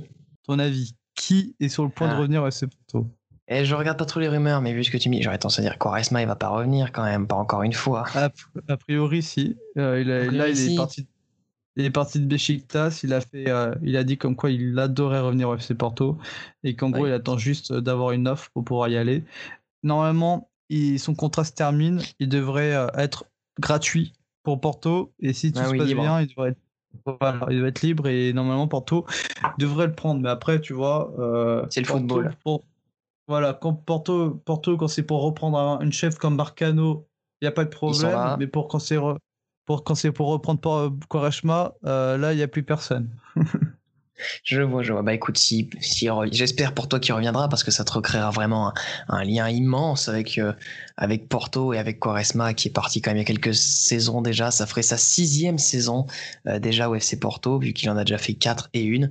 Ça ferait, ça commencera à faire un certain, un, bon petit nombre quand même puisqu'à mon avis il jouera peut-être pas qu'une saison si jamais il revient, il en jouera deux ou trois. Donc ça fera. Non, je pense qu'il jouera qu'une seule. Je pense qu'il veut juste faire la dernière Je pense qu'il veut juste finir sa. Bah là, il a 36 balais quand même. Hein, donc euh, je pense que.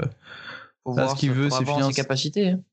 C'est bah justement, elle a beaucoup perdu à la coupe du à l'Euro. L'Euro 2016, il était déjà euh, au bout de sa vie. Hein. vraiment, on voyait qu'il avait beaucoup perdu de, régularité, déjà qu'il n'en avait pas énormément. C'est vrai que l'Euro 2016, il a été excellent. Et je comprends pas comment ça se fait parce que c'est un joueur qui a jamais joué de Coupe du Monde et qui a jamais joué d'Euro avant, tu vois. Ouais, bah il y, a des, y a des périodes comme ça. Bon bah écoute, s'il veut finir au FC Porto, ce sera bah, ce sera une belle fin de carrière. Il finira dans un club qu'il a toujours aimé, dans un club quand même important européen, nationalement. Il pourra peut-être finir sur un titre de, sur un titre de champion. Qui sait, faudra voir euh, ce que fera Porto la saison prochaine. Bah écoute, je t'ai tout dit, je t'ai demandé tout ce que j'avais à te dire, Damien. Euh, merci d'avoir accepté mon invitation pour participer à ce podcast sur, euh, à travers la passion sur PK Foot. C'était un plaisir de, bah, de pouvoir t'avoir, surtout que ça change d'habitude, puisque comme tu l'as dit avant, c'était souvent toi le présentateur et moi le, le second. Cette fois, c'est un peu l'inverse, même si l'émission, ça tourne autour de toi, c'est le plus important. Et j'espère que tu reviendras si jamais un jour je te rappelle pour faire un podcast sur euh, le Portugal, comme pourquoi peut-être ce sera prévu d'ici quelques temps. J'espère que tu seras d'accord. Bah écoute, si c'est pour parler du Portugal, je pense que j'aurai beaucoup plus de choses à dire que, que euh, le FC Porto, parce que c'est vrai que le Portugal, j'ai vécu énormément de choses, mais vraiment beaucoup plus, j'ai l'impression. Et pourtant, c'est censé être l'inverse, tu vois. Oui, parce qu'il y a moins de matchs. Ouais, et du coup, bah merci beaucoup à toi, merci à tout le monde d'avoir écouté, c'était cool. Franchement, je me suis bien amusé. Bon, j'avoue que je suis un peu fatigué vu qu'on fait ça tard. Mais, ça tard, euh, c'est vrai. Mais au moins, bah voilà, c'était c'était amusant. Et puis bah merci à tout le monde, merci à toi. Et j'espère vraiment euh, que tu m'inviteras pour parler du, du Portugal en lui-même, de la mmh. sélection Et ouais, ça, ça serait cool. T'inquiète pas, si jamais je viens à reparler de la sélection portugaise, je penserai à toi. Bah, merci à toi, merci à tous ceux qui ont écouté jusqu'au bout, merci à PK Foot, euh, sur le site sur lequel désormais vous pourrez retrouver euh, tous mes podcasts. Désormais, tous mes podcasts sont faits désormais avec euh, ce site qui a plus de 10 ans, qui est PK Foot. Je vous invite également à aller sur le site, vous retrouverez plein d'articles très intéressants sur tous les clubs, tous les championnats. Voilà, merci à eux et encore une fois, merci à vous d'avoir écouté jusqu'au bout.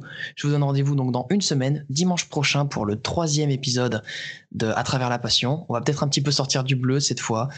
Voilà, merci encore et à très bientôt. Salut Salut